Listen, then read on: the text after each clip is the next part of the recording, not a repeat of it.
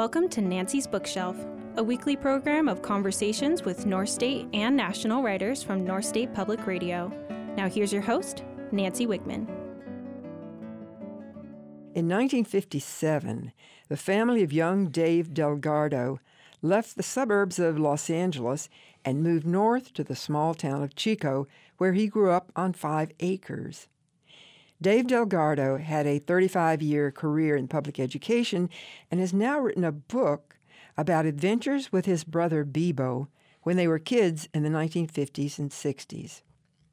The title of his book is Eden Indeed Tales, Truths, and Fabrications of a Small Town Boy. Southern California's post war boom was getting to Dad. Barstow based desert rat by upbringing, the congestion, the crowding, the smog, the living cheek by jowl in the suburbs of Los Angeles was simply not natural to him. It wasn't right. He needed elbow room. He needed clear skies and fresh air. He needed mountains or deserts or pasture lands or orchards. He needed something, anything, other than sprawl. To Mom, a native of Houston, and a child of the 1930s poorhouse, the tidy home they'd purchased on Coleman Street in Altadena just after Bebo was born was as much as she dared dream for. Barely past toddling at the time, I certainly have no recollection of the conversations that must have led up to his departure. But in 1957, Dad quit his job as a letter carrier boarded a northbound Continental Trailways bus, and somehow wound up in Chico. For that, perhaps that's as far as t- his ticket would carry him. There, he rented a room from a dowager, looked for work, and tried to live on less than a dollar a day. He eventually landed again with the post office, but it wasn't before three or four months had rolled by, living hand to mouth, working as a casual for a freight company, then a laborer for the local Bekins agent, then a warehouseman for Northern Star Mills. His off hours found him pedaling a battered Columbia three speed round and about through the town in search of a place, the perfect place, to raise two boys.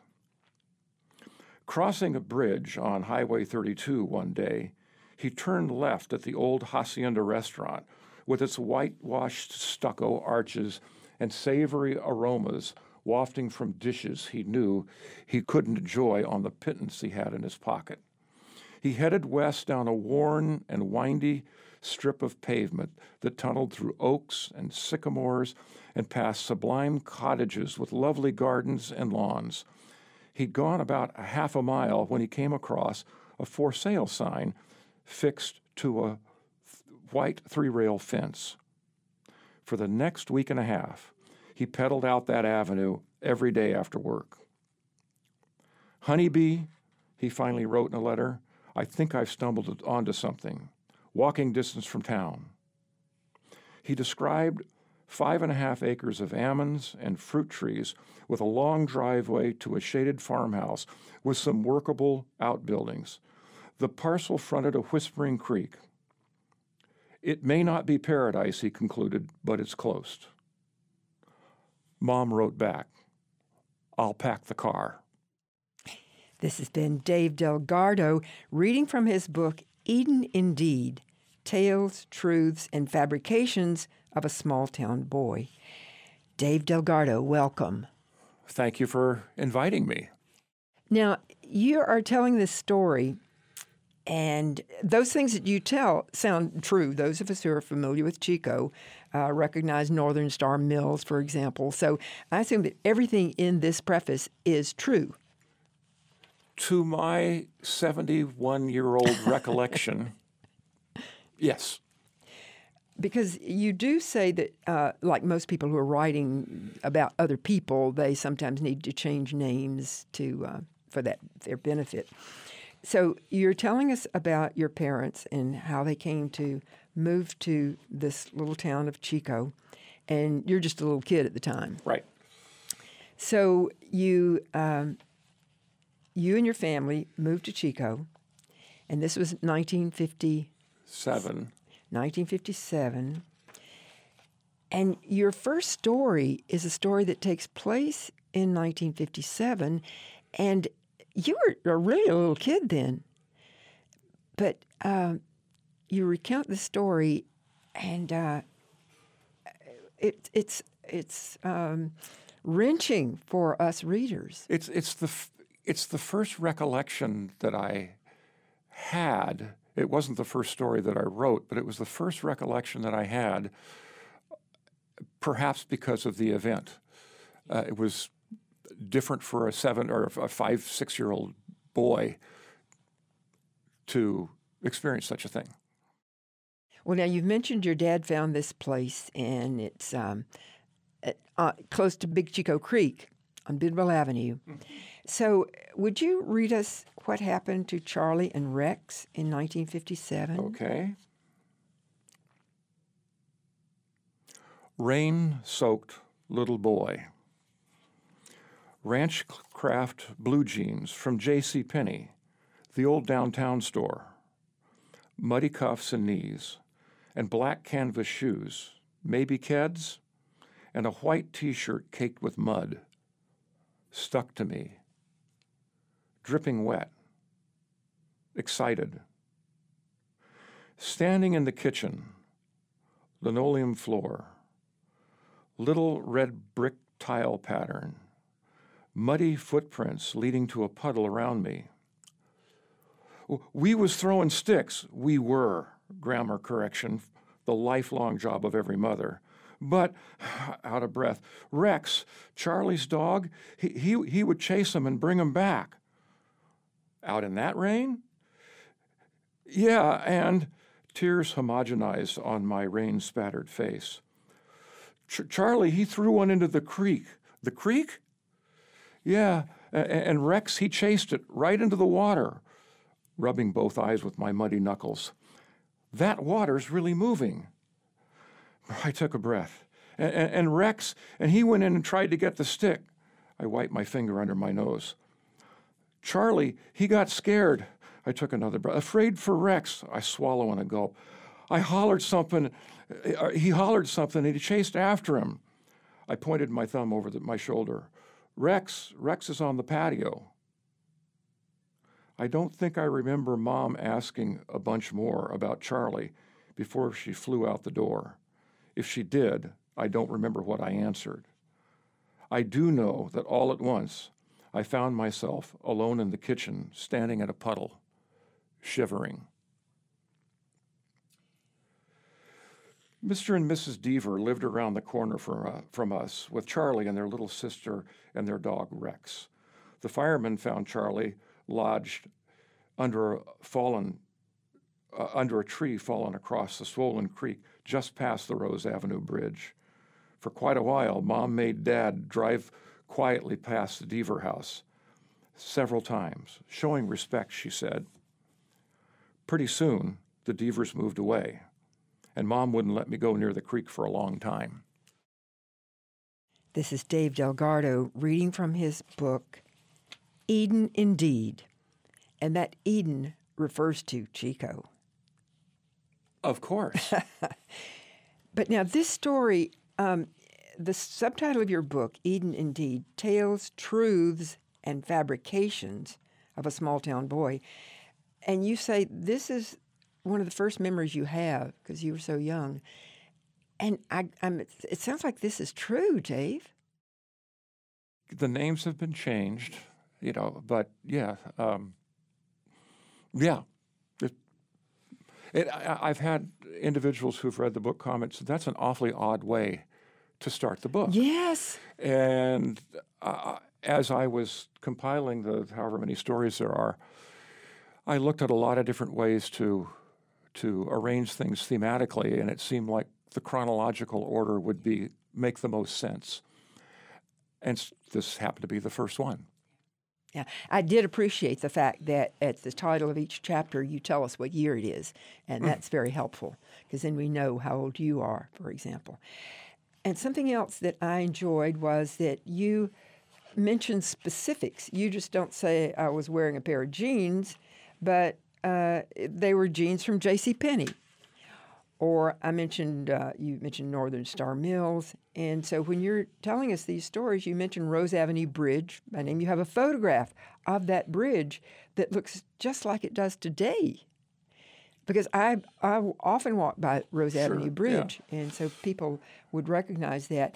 And your photographs are really helpful. I enjoyed your photographs, Oh, I'm Dave. glad you did. I, that was a choice we made kind of toward the end. that- Yeah, so in that chapter, you have uh, a photograph. Uh, these are all black and white photographs of Rose Avenue Bridge.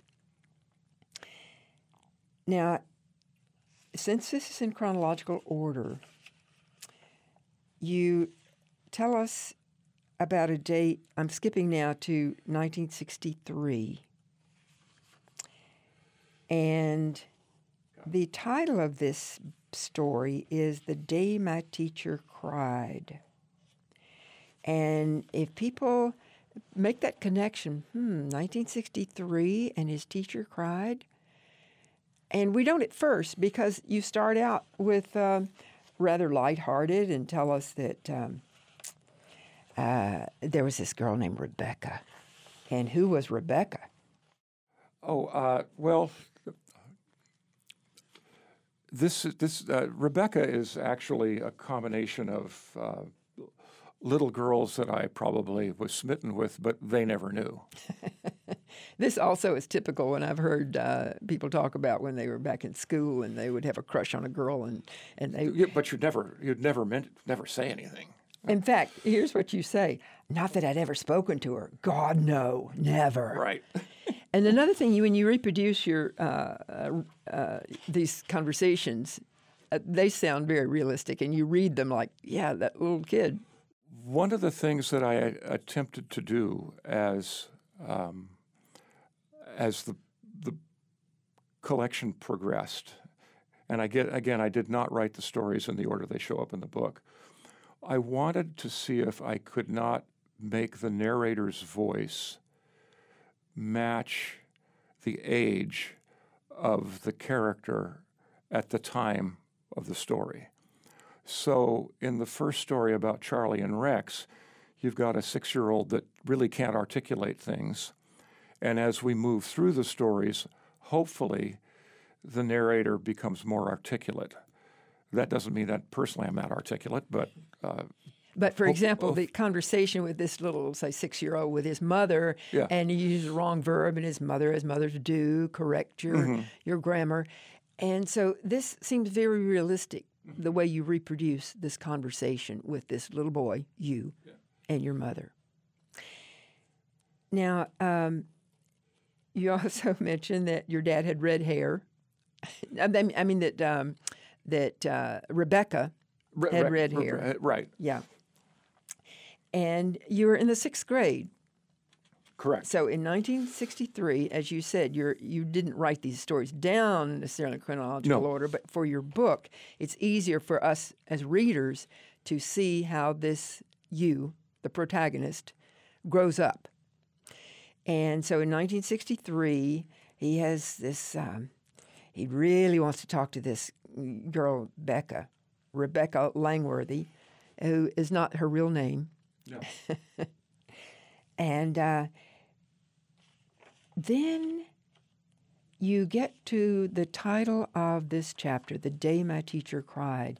So, would you start reading there on page 78? Okay.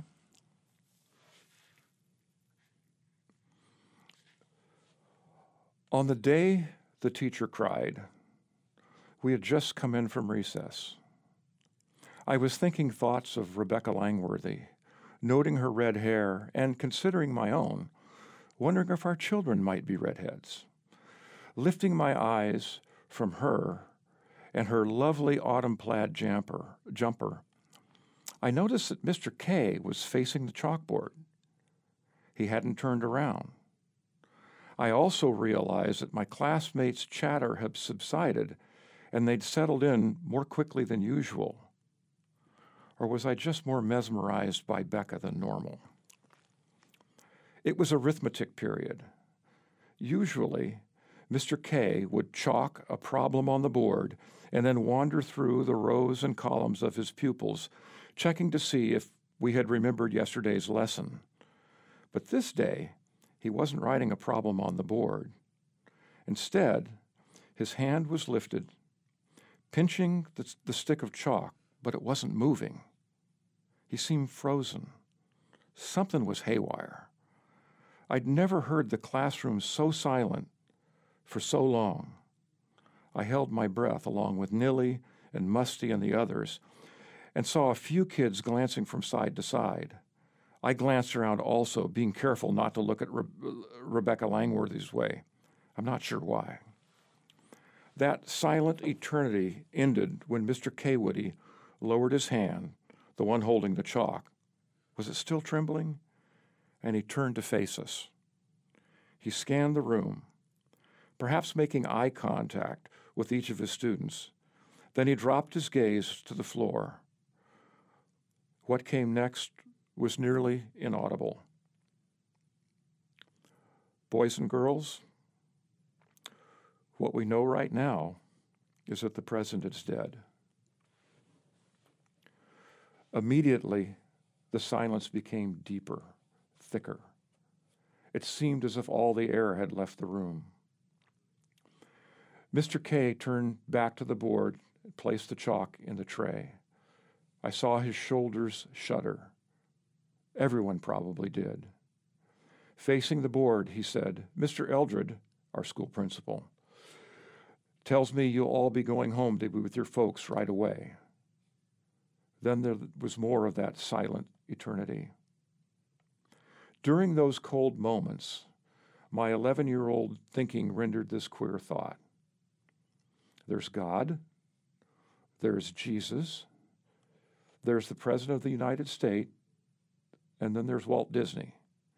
What would happen if something should happen to any one of these? I figured I was about to find out. Soon, Mr. Eldred came on the intercom and made the announcement. We were to go home. Mr. K stood by the door as we quietly filed out, and he did something he'd never done before. He hugged each one of us. I even believe I felt a tear graze my cheek. It was warm. This is Dave Delgado, and he's reading uh, from a chapter in his book, Eden Indeed Tales, Truths, and Fabrications of a Small Town Boy. And this, I don't think you had to do much fabrication here, Dave, because I, on this, that same day, I had a math class. And I went to my math class, and the teacher immediately dismissed it and uh, this this chapter includes a photograph, and is this this photograph this Walter Cronkite when he is wearing his glasses, he takes off his glasses, and you have this photograph of Walter Cronkite there, and that too is just burned in my. I think all of us who were alive at the time. Several years ago, my wife and I were in Washington D.C. for some reason or other, we went to the Smithsonian. And that picture of uh, Walter Cronkite removing his glasses, there was an actual Admiral or RCA Victor TV set with that screen showing. And I remember the the rush of memories and getting teary eyed and choking up because here I was, here we were at that point 35 or 40 years later and the memory was as clear as if it had happened that day. Yeah. yeah. Again, the, the title of this chapter is The Day My Teacher Cried, and it includes a photograph of Walter Cronkite behind the microphone, uh, CBS News, that we were all tuned into. My guest is Dave Delgado, and he's written Tales, Truths, and Fabrications of a Small Town Boy about his growing up in Chico. We'll be back to continue our conversation after a short break.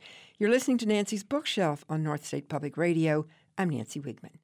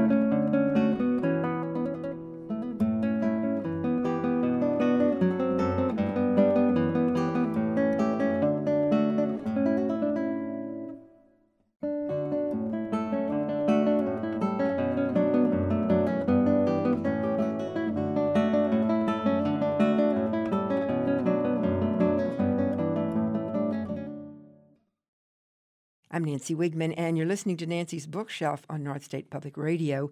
I'm back with my guest, Dave Delgado, and he has written a somewhat of a memoir about his time growing up in a small town of Chico. The title is Eden Indeed. Well, on a lighter note, uh, young boys often want to try cigarettes because that's a cool thing to do back in the day. And so um, you include your experience with uh, cigarettes, your first cigarette, and the title of this chapter is Chesterfield Straights. So, where? Uh, how old are you here when you're wanting to try your first cigarette? Uh, 12, 13. I was behind the time because a lot of the kids were already doing this. Well, uh, you tell us that um, your grandfather uh, smoked Lucky Strikes. And here again, you're giving a specific name. So, would you read just that first paragraph of that chapter? My grandfather, Hap Bagnell, smoked Lucky Strikes, a habit conferred upon him by the U.S. Army during World War I. So called tailor mades were once offered as part of a doughboy's C rations. Young teens in the 1960s didn't receive C rations but we could easily get our hands on cigarettes. Cigarettes made us cool. Cigarettes made us adult. Cigarettes made the girls like us. Or so we thought. so, the first thing you got to do if you're going to try a cigarette, you got to get your hands on a cigarette. Right. Hmm. And so, uh, what? How did you reach that point of getting access to cigarettes? I don't. Uh, your dad, when you can say, "Hey, Dad, I'd like a cigarette." Well, yeah, because uh, Hap wasn't going to give me cigarettes, and my dad smoked a pipe. Um, so uh, there was a, a hamburger stand, um, which is referenced in another story, that was built um, through the orchards. If we walked through our um, orchard and then on to the next orchard, we would come to the Nord Highway, Highway 32, at about Sacramento Avenue. And uh, when I was really a young boy, there was a tilt up hamburger stand there called the Jolly Cone. And in the in the uh, Jolly Cone, there was a cigarette machine in the corner. And um, I thought, well, okay, this is where I'll buy cigarettes because the guy that ran the place was over on the other side cooking. He'd never know. So I had to decide what brand of cigarette to to buy uh, I wanted to be fair. Uh, all of the kids were smoking Marlboros, except for one of the boys who lived down the street. He smoked Alpines.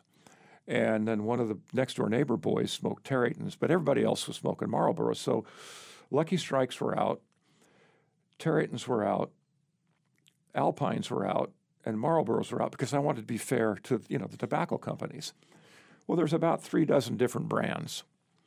So I figured the best thing to do would be start in the upper left hand corner and pick that one and then move across like you're reading a page until you find a brand that you like. The first button was Chesterfield Straights. So I put my quarter in the slot, pushed the button, and nothing came out because cigarettes were 35 cents and I didn't have a dime. Eventually, I fixed that, and I ended up with a pack of, of Chesterfield Straights. Okay, so you get out, uh, you slipped it in the front pocket of your jeans, and you escaped through the screen back door of the dining area. And you wouldn't be getting those fries and hamburger today because you were gonna you spent your money on cigarette. So would you start reading there where your heart is pounding? This is on page ninety four. Heart pounding, I raced through the orchards to an old shed that I'd predeter- predetermined would be a safe place to begin my ex- exploration of the finer tobacco products, and where I'd hidden a book of Hap's matches. Making the boy cave, I paused for a moment to catch my breath. Then I fished in my pocket and pulled out the pack of cigarettes, Chesterfields. Never heard of them before. The package was adorned with some sort of a shield or coat of arms and lettered in a fancy English style stuff Pretty sophisticated, I thought. I'm really going to enjoy these. I fumbled with the package until I found the slip of cellophane uh, that, when pulled, would unwrap itself, revealing a foil top that I tickled open with my nervous fingers. Tightly packed inside was an unknown quantity of something, something tobacco-y, enveloped neatly and uniformly in rolls of thin white paper. I picked and pulled and uh, and picked and pulled until one until uh, one with a ragged end and its contents came spilling out. The first cigarette came free. Mangled, I looked at the thing. I must have really torn it up because unlike Marlboros or Tareytons or Alpines, this one had no filter. It must have busted off. Remaining in the package, I tossed the cigarette away, vowing to be more careful the next time. The second one came out more freely from the pack, its contents st- still tightly and neatly wrapped, but there was no filter on this one either. I peered into the dark cavity left by my first two samples, but saw nothing. The third one came out with ease. Yet again, filterless. Finally, I reasoned that this must be how Chesterfields were made. Conveniently, I thought, you can light either end. So I picked one, stuck it into my mouth, and on about the third or fifth try, lit the other end. If you could somehow combine week old barbecue ash from our grill, wilted spinach dried and dotted blue with mold, and perhaps some rusted steel wool, wool, that flavor combination would fall well short of how awful what I'd just tasted tasted. I pulled the thing out of as my eyes began to water slightly. Maybe it's something you just have to get used to. I thought. So I took another drag, then a third. Not good, but maybe getting better. What, uh, what did I have to compare this to? For several minutes, I puffed and wiped my eyes and puffed and wiped until my now dampening brow and my now dampening brow, until the thing was burned down close enough to scorch my tender fingers. Before I stubbed it out, I recalled several of the boys could light one end off the other if they held the new one steadily in their lips and touched the lighted tip of the nearly spent butt to it. I'd seen Bogey do this in movies. Cross eyed, I tried this rather clumsily. In the process, the orange cinder of my first smoke briefly seared my thumb and index finger as I touched it to the replacement that wouldn't hold still in my unpracticed lips. Grimacing, I held on, thinking that this, perhaps, was something the Marlboro man had likely mastered. Maybe this contributed to his being so rugged and worldly and leatherly. Less than halfway through my second, however, my forehead drenched, my body somehow sweaty, a chill hit me. I shivered a bit, and then I shook. I leaned back, then forward, and heaved a painful drive heave. I was in way over my head. Struggling to my feet, I staggered from my hideout toward the house. Grandpa Hap intercepted me. So, boy, he said, how do you like smoking them tailor mades? I looked at him through the watery eyes. How the hell do parents, do adults always seem to know? My lips quivered, but nothing came out. It'd be a good idea not to start, he said, winking and slapping me on the back. I didn't. The next day, I buried the rest of that pack of Chesterfields in the bottom of the garbage can, surely that no one would ever find them there, and waited restlessly until the following Tuesday when the disposal would come and take our and cart our cart off our trash. This is Dave Delgado, and he's reading from a chapter in his book. The book is Eden Indeed Tales, Truths, and Fabrications of a Small Town Boy. And this chapter is entitled Chesterfield Straights. And many of us remember, I remember, for example, the commercial on TV for Chesterfields, the dancing cigarette packs of Chesterfields. Well, you're too young to remember that. And the spokesperson was Fred MacMurray. Ah, yes. So we uh, we can see this happening right there. There you are trying to, to smoke this cigarette, and uh, when his when your granddad says, be a good idea not to start, and you say you didn't. I didn't. And so you learned that lesson. Well, I I wonder whether or not I learned the lesson or that um, whoever, whoever was looking over my shoulder when they placed the buttons on the cigarette machine made sure that the foulest possible example was in the upper left hand corner. And so you went right along with the plan. Right. Well, there are so many chapters in your book that I enjoyed and the uh, photographs. But I'd like to ask you if you have a particular favorite, I, I won't say favorite singular because you probably have a lot of favorites plural. So, what are some of your favorite stories in your book? There are a couple that I think are, are, um, are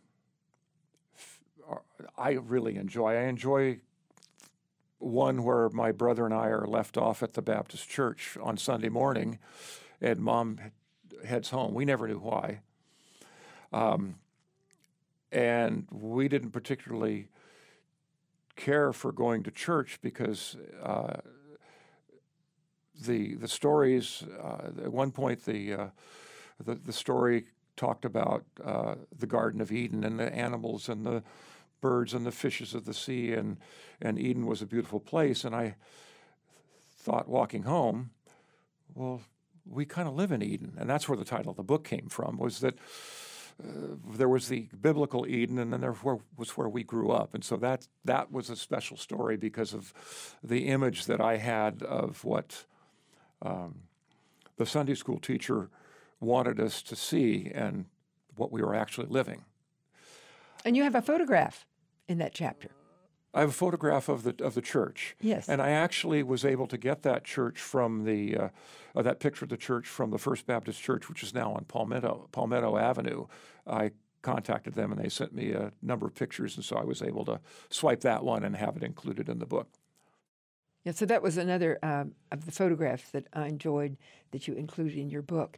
Um, so uh, that explains then why you called your book Eden Indeed because Chico is is a Garden of Eden. Well, particularly Bidwell Avenue. Uh, yeah, it, it. I think there's still a, a, a dwindling gang of us that grew up there that think it's the best was the best place ever to grow up, and that we were really granted a gift by our parents to to have been raised there, and, and many of them were like my dad; they just stumbled across it. So well, that's kind of my situation too, because I, uh, of my driveway, the, where the development is, is the creek, Bidwell Avenue. And I just enjoy so much walking along Bidwell Avenue. I get to know the dogs because people walk their dogs along there.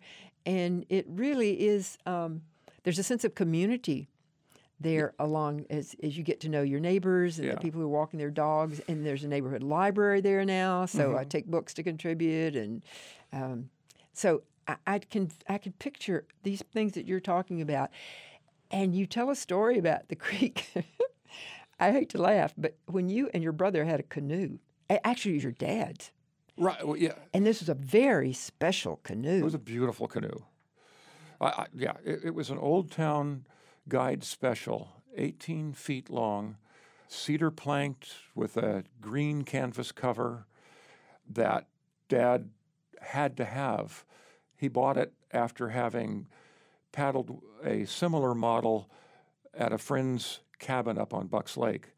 And he said, I just have to have one of those. So Your he- dad loved the outdoors. oh, he, yeah, he did. Uh, there's a story toward the end where oh yeah, yeah. when he's old. but he had to have that, and so we had a lot of adventures in the in the old town canoe. One of them was when my brother and I decided in February, about maybe a couple of weeks after this time of the year, that we would uh, put in at the Five Mile up in Bidwell Park. this this wonderful canoe, this very special beautiful canoe. which yeah, I think Dad paid like over four hundred dollars for it now, and I've gone online to try to find them, and you can't find them for any kind of money that I can afford. He had to wait for a very long time oh, to get yeah, it. He, he- didn't just walk downtown and No, say, he had like to get, he had to run out of Sacramento. Uh, but we got on the the uh, canoe at the five mile and thought, well, we'll Dad dropped us off, and we'll you know, take an hour to paddle home. Well, the creek was running high, and it took us maybe six or eight minutes to get down to the one mile. So if you've done that on your bicycle, you know it's more than six or eight minutes. And uh, we portaged around the one mile and then got back in the boat and started down. But the storms from the week before had brought down a sycamore tree. And try though we might, we didn't miss jamming the bow of the boat underneath the sycamore tree, and the current cracked all the ribs. And so we ended up piling out the of boat's the ribs now, not your ribs. of the ribs. Yeah, the ribs of the boat. We ended up uh, piling out of the boat and floating down until we could dig ourselves out, um, and walked home, leaving Dad's pride and joy about 150 yards up the creek, stuck under a tree. In fact, uh, I've told a couple of people about this little incident, and before I even, all I have to say is, and there was a sycamore tree that had fallen across the creek, and they said, "Uh oh," Yeah. they knew what, Right, what, right. what happened. So, what became of this beautiful handmade canoe? Well, my brother um, now ha- my brother eventually moved out north of town. Um, he lives on Anita Road, and he built a beautiful house, and he's got uh, five acres, I think, out there, very similar to our place on Bidwell Avenue with no creek and no orchard. But he was able to salvage the remnants of the boat and strip the canvas off. He bought canvas and he bought the uh, coating, the paint, or whatever they call it, but he never got to putting it back together. So the frame of the boat is now suspended in the attic of his garage. And I'm thinking the canvas that he bought years and years ago is probably rotting in a box. But every time I go out there, I go up there and say a little Hail Mary to the to the boat, which is probably never going to see the water again. After a break, I'll be back with my guest, Dave Delgardo. You're listening to Nancy's Bookshelf on North State Public Radio. I'm Nancy Wiegman.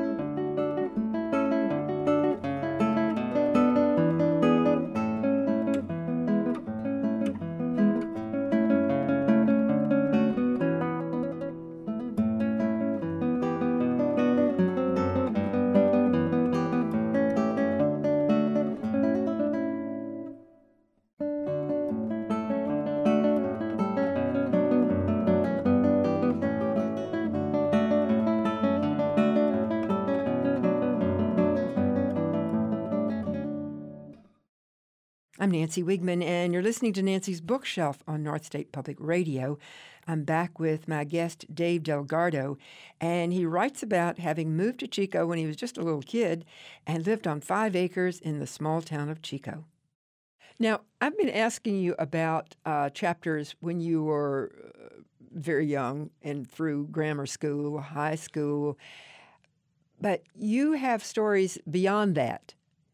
And you often make the point that we don't really grow up, that uh, we continue learning. In fact, in your dedication of your book, you dedicate it to your grandchildren and their grandchildren and their grandchildren. And you say, and hope that the growings up will continue for a lifetime.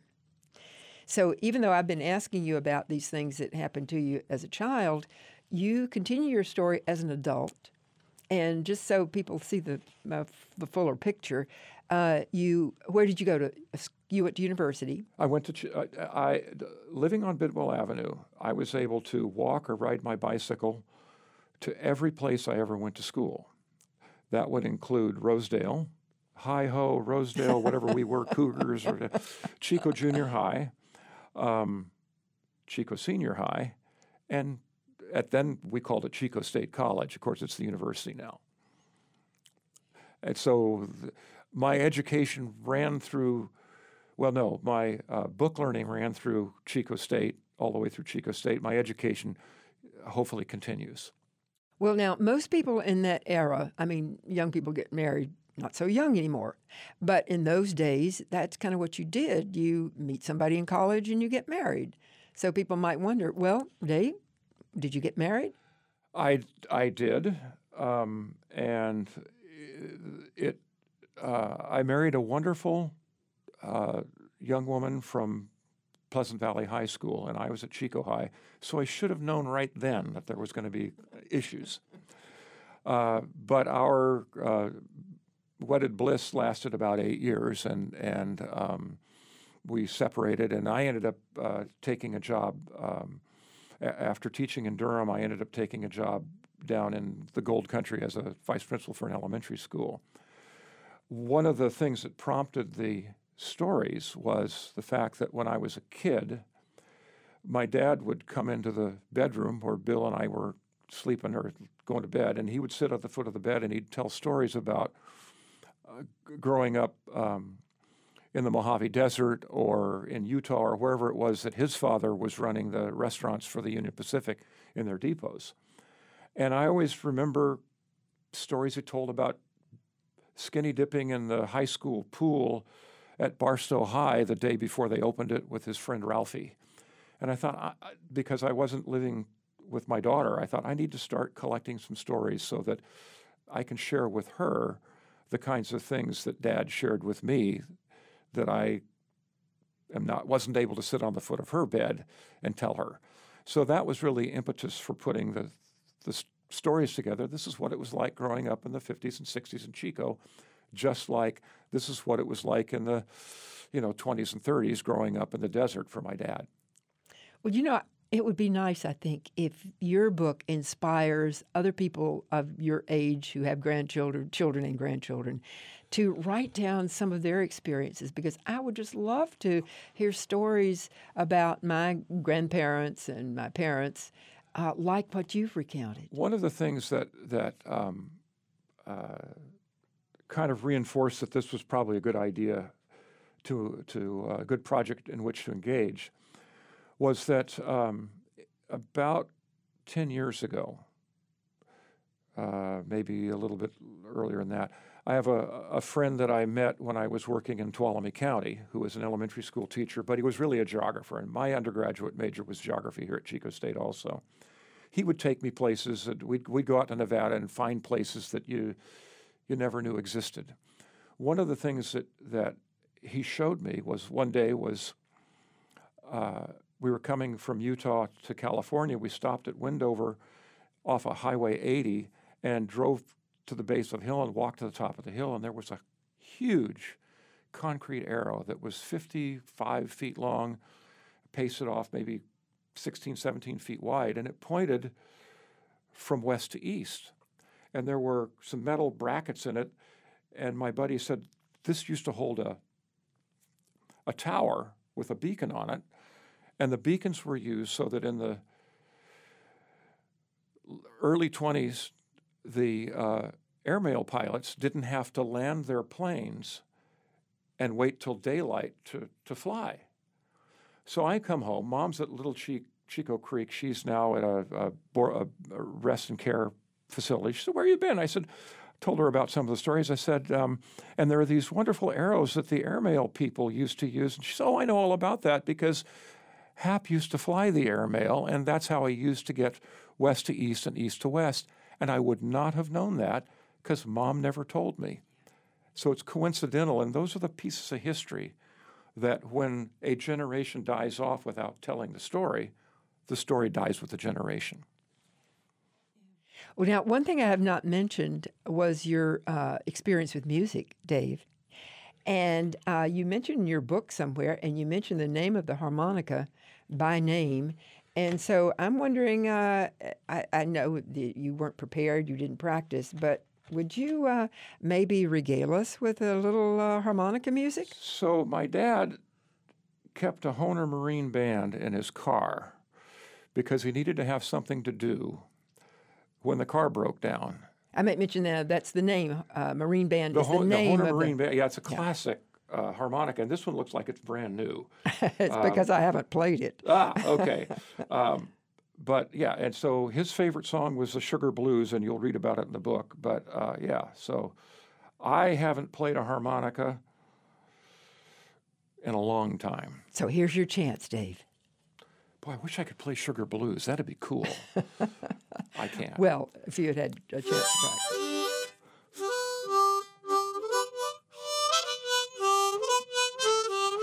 That's not Sugar Blues.